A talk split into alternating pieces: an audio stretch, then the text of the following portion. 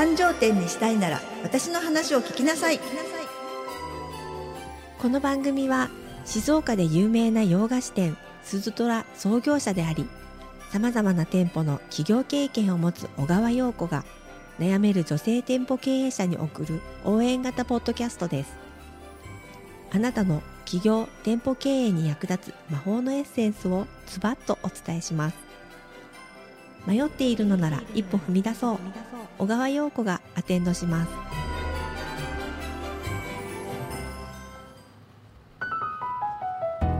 こんにちは。女性店舗経営者のための幸せアテンダント小川陽子です。こんにちは、よろしくお願いします、はい、こんにちは。お願いします。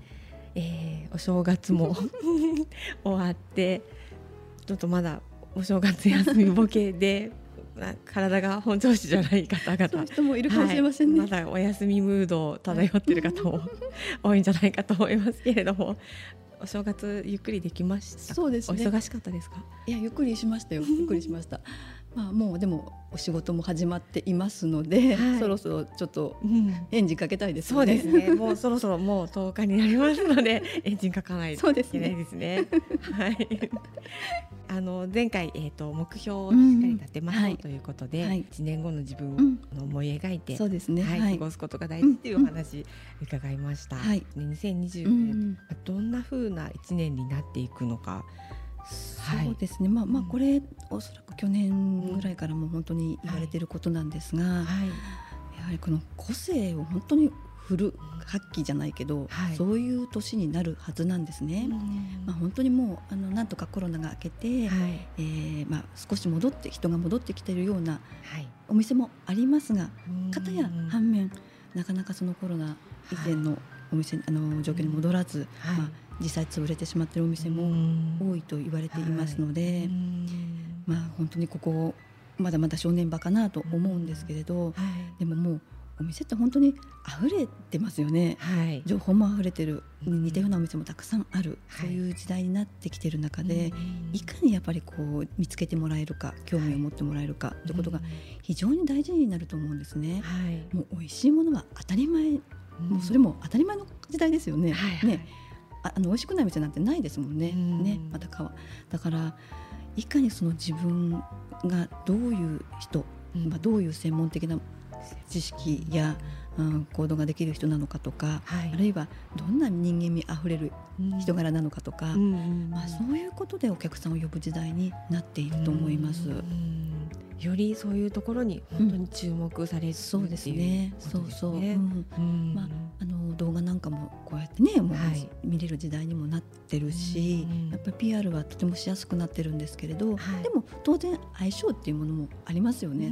好き嫌いありますよね。はい、だから相思相愛のお客さんをまあ見つけていくことがまあ大事になってくると思うんですけれど、はい。まあいずれにしても、やっぱり自分をこう表現していくってことがすごく大事になると思います。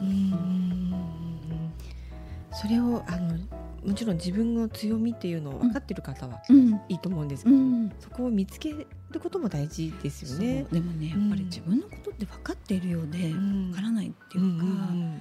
ってあると思うんですよね、うん、自分が一番分かっていると信じたいのは分かるんだけれども、うん、でも他人から見た時意外とそうじゃないっていうことはすごくあって、うん、だからまあ私の仕事が成り立っているとは思うんですけれど、そう、ね、意外とその自分の強みが分かってないっていうのかな、こんなにすごいことができる人なのに、意外と PR してなかったりとかっていうことはすごくあると思うので、まあ、それをこう発揮させてあげる、引き出してあげるっていうのがまあ私の仕事にまあなっています。でそんな中で本当に、はい、あのまあ美味しいものや、はい、あのすごい素敵なお店が溢れている中でね、やっぱりその誰から買いたいかがまた大事になってくるんじゃないかなと思って。はい同じもの買うんだったら、うん、この人から買いたい、うん、そうなりたいですよね。そうですね、うん、見つけてもらいたいですよね。うん。本当にその信者のごとくね、この人の言うことだったら、でもやっぱりその店舗経営ってそこじゃないかなと思って目指すなら、そうですね。まあ、同じ商品サービスはやっぱり溢れているので、はい、ね。ってこの人の言うことだったら、うんうん。もう信じられる、うん。この人がおすすめするんだったら買ってみよう、うん。まあ、そうなれたら最高ですね。そうですね、ファンになってもらって、好きになっていただいて、そうそうそうそう。そうね、うん。うん、SNS でいろいろ発信して、はい、そうですね、うん。あの個性を、うん。個性とか専門性をうん。どんどんどんどん打ち出していくことで、そういった関係性が出来上がって。そうですね、うん。そう。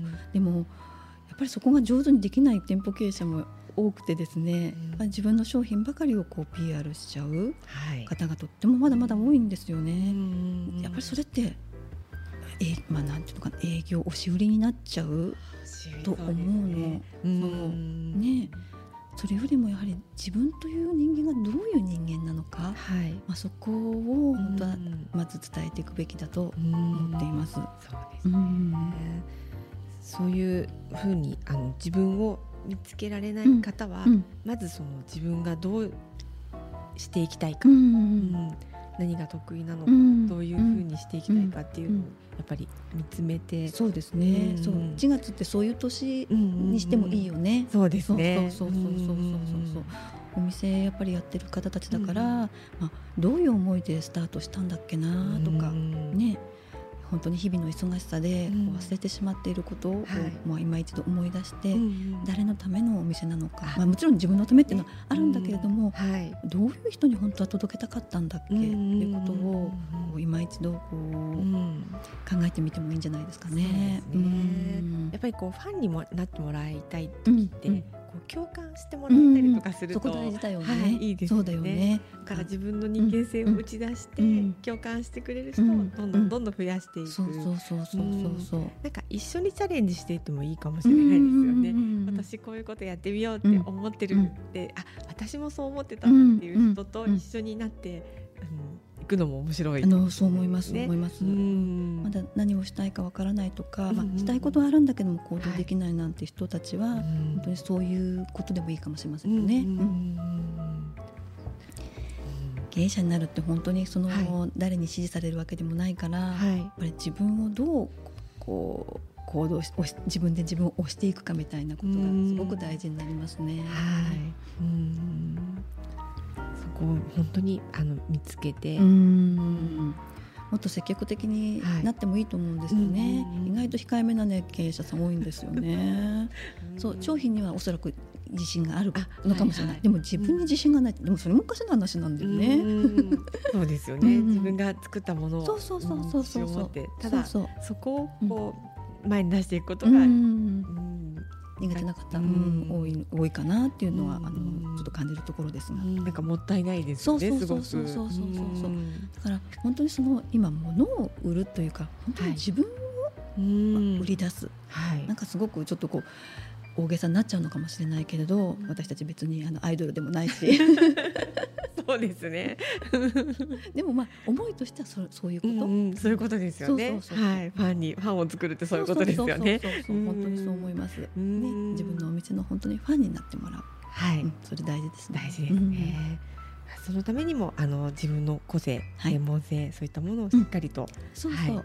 みあの見つめ、うん、だうん、もう一回こう、うんなんていうのかな整理してみる、うんうんうんっていうことが、まあ、この1月うん。やってほしいことかな。そうですね、はいありがとうございました。はい、はい、それでは最後に、えー今日のこと魔法の言葉よろしくお願いします。はい。